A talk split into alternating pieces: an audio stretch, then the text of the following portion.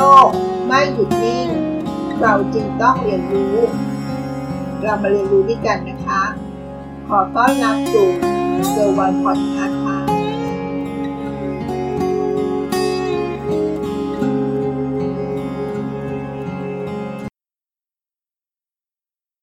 วันนี้ยังเป็นความรู้ของลูกนี้อยู่นะคะ อาจจะต่อเนื่องหรือสืบเนื่องกับ EP ที่แล้วก็ว่าได้นะคะ ในหัวข้อชวนคิดในวันนี้ก็คือ หมายสารบัตรเครดิตค่ะ การได้รับหมายสาร เพราะบัตรเครดิต เราควรจะทำอย่างไรดี เรามาเรียนรู้ร่วมกันนะคะ ก่อนอื่น การมีบัตรเครดิตไว้ใช้งาน แม้จะมีประโยชน์อยู่หลายข้อด้วยกันนะคะ แต่ตัวบัตรเครดิตเองก็มีโทษทันด้วยเช่นกันค่ะ หากตัวเราเอง ไม่มีวินัยในการชำระเงินตามรอบบินที่ได้รับนะคะ นานวันเข้ายอดการใช้จ่ายเหล่านั้น ก็จะกลับมาเป็นเจ้าหนี้ของเราโดยไม่รู้ตัวนะคะ เพราะเป็นการใช้งานเงินในอนาคตนั่นเองค่ะ ดังนั้นการมีบัตรเครดิต จึงเป็นเรื่องที่สำคัญ และต้องมีวินัยในการใช้จ่ายของผู้ถือบัตรด้วยนะคะ ก่อนจะสมัครใช้งานบัตรเครดิต ควรถามตัวเองก่อนนะคะว่า ตัวเรานั้นมีวินัยในการใช้และชำระคืนบัตรเครดิต ที่มีอยู่ได้ขนาดไหนคะ แล้วก็ต้องตรงเวลาด้วยนะคะ เพราะหากลงไปกับโปรโมชั่นทางการตลาด รูดจ่ายรูดจ่ายซื้อของ โดยไม่ได้คิด รู้ตัวอีกที ก็อาจจะเป็นหนี้บัตรเครดิต เพราะเลือกจ่ายแต่ขั้นต่ำขั้นต่ำขั้นต่ำจนนำไปสู่การได้รับหมายสาร กันเลยทีเดียวนะคะ ทีนี้ถ้าเกิดเราพลาดไปแล้ว และกำลังกังวลว่าการได้รับหมายสารแบบนี้จะทำยังไงคะก็อย่าเพิ่งคิดมากนะคะ ฟังต่ออีกนิดนึงจะได้มีความรู้เท่าทันในเรื่องราวนี้นะคะ สิ่งที่เราต้องทำเมื่อรับหมายสารเพราะบัตรเครดิตนะคะ การเปิดซองจดหมายมาแล้วเห็นจดหมายของสาร มันดูน่ากลัวและน่าตกใจไม่น้อยใช่ไหมคะ แต่การได้รับหมายสารเพราะบัตรเครดิต เรามองอีกมุมหนึ่งมองให้ดีๆ เราจะเห็นโอกาสในการแก้ตัว และการฝึกวินัยในการใช้จ่ายของตัวเองต่อไปนะคะ ฉะนั้นมันได้รับหมายสารเพราะบัตรเครดิต ก็อย่าเพิ่งตกใจ กลับมาตั้งสติก่อนนะคะ และเรียนรู้ ที่จะแก้ปัญหาอย่างถูกต้องกันดีกว่านะคะ ซึ่งหมายสารนั้นอาจจะถูกส่งไปตามที่อยู่ทะเบียนบ้านของเรา แต่ในบางครั้งหากภูมิลำเนาของเราเอง หรือลูกหนี้ไม่ปรากฏชัดเจนว่าอยู่ที่ใดนะคะ เช่นไม่มีที่อยู่ของลูกหนี้ในทะเบียนบ้านกลาง ทางโจทย์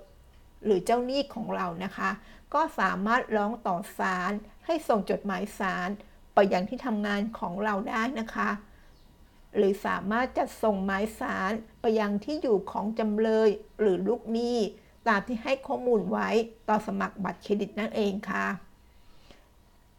เมื่อได้รับบัตรหมายสารแล้ว เราควรทำอย่างไรดี ข้อแรกนะคะ ตรวจสอบชื่อนามสกุลก่อนค่ะ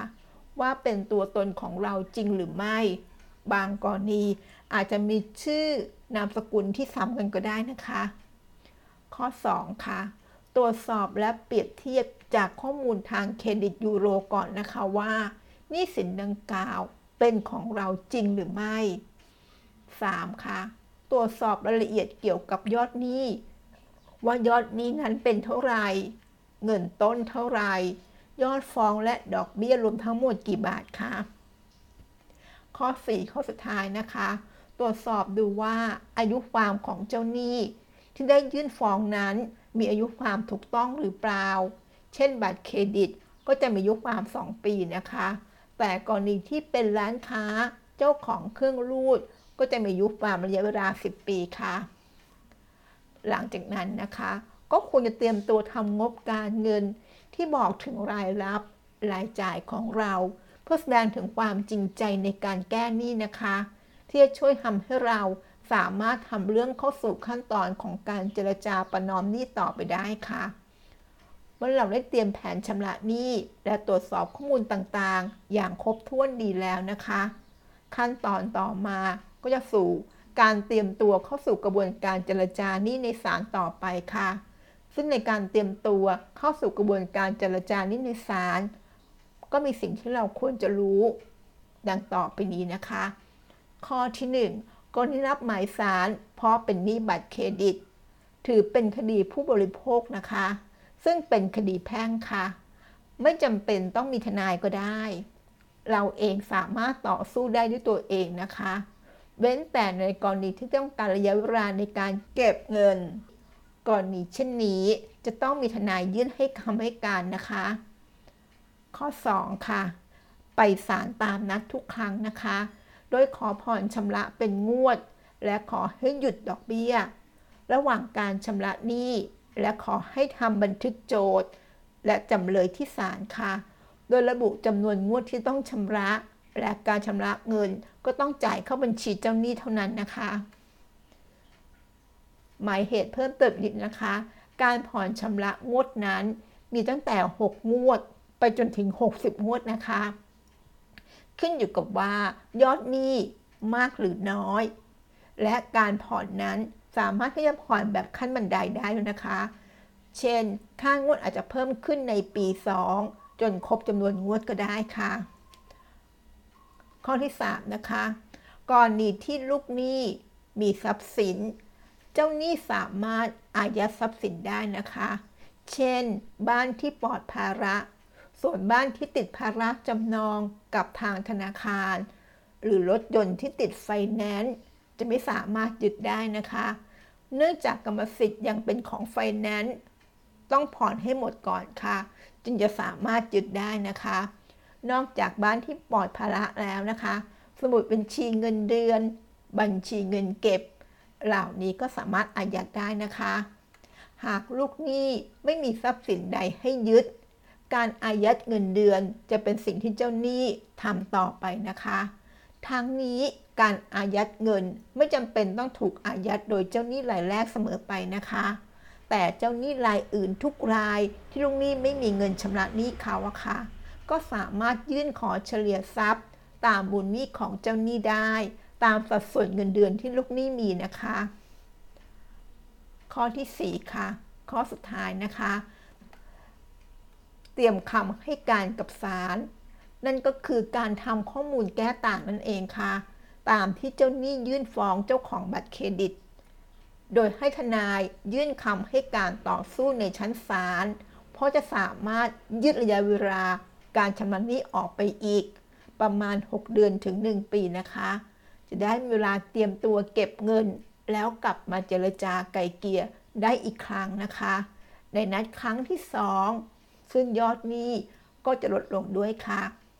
นั่นก็คือ 4 เรื่องสำคัญนะคะ ที่ลูกหนี้ควรจะทำเมื่อได้รับหมายสารเพราะบัตรเครดิต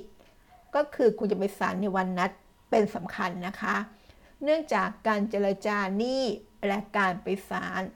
เป็นการแสดงความจริงใจในการชำระหนี้ของเรานะคะ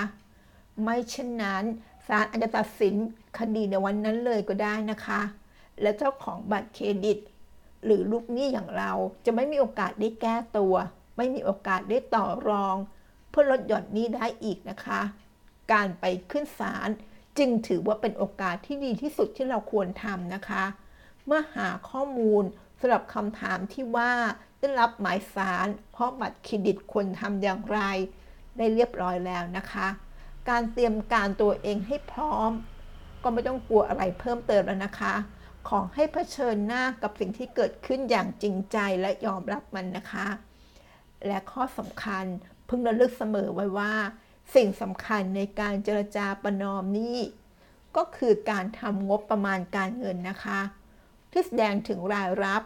รายจ่าย พร้อมกับหลักฐานค่าใช้จ่าย ที่แสดงให้เห็นว่านี้ที่ค้างจ่ายนั้นเกิดจากความจำเป็นนะคะ นอกจากนี้แล้ว การทำงบประมาณทางการเงิน ยังเป็นการแสดงถึงความจริงใจของเราในการชำระหนี้อย่างหนึ่งที่สำคัญข้อหนึ่งเลยนะคะ ซึ่งจะนำไปสู่การเจรจาเพื่อชำระหนี้ที่สามารถแก้ปัญหา ได้ตามเหตุผลที่เป็นจริงนะคะพพูดง่ายๆว่าเปิดเผยตัวตนอย่างจริงใจ และยอมรับสิ่งที่เกิดขึ้นพร้อมกับปรับปรุงแก้ไขตัวเองนะคะ และผลทางข้างหน้า ก็จะสู่เส้นทางที่เราเข้าใจเรื่องนี้มากขึ้น จะได้ไม่ก่อนนี้ให้กับตัวเอง ขอบคุณที่รับฟังแล้วพบกันใน EP หน้า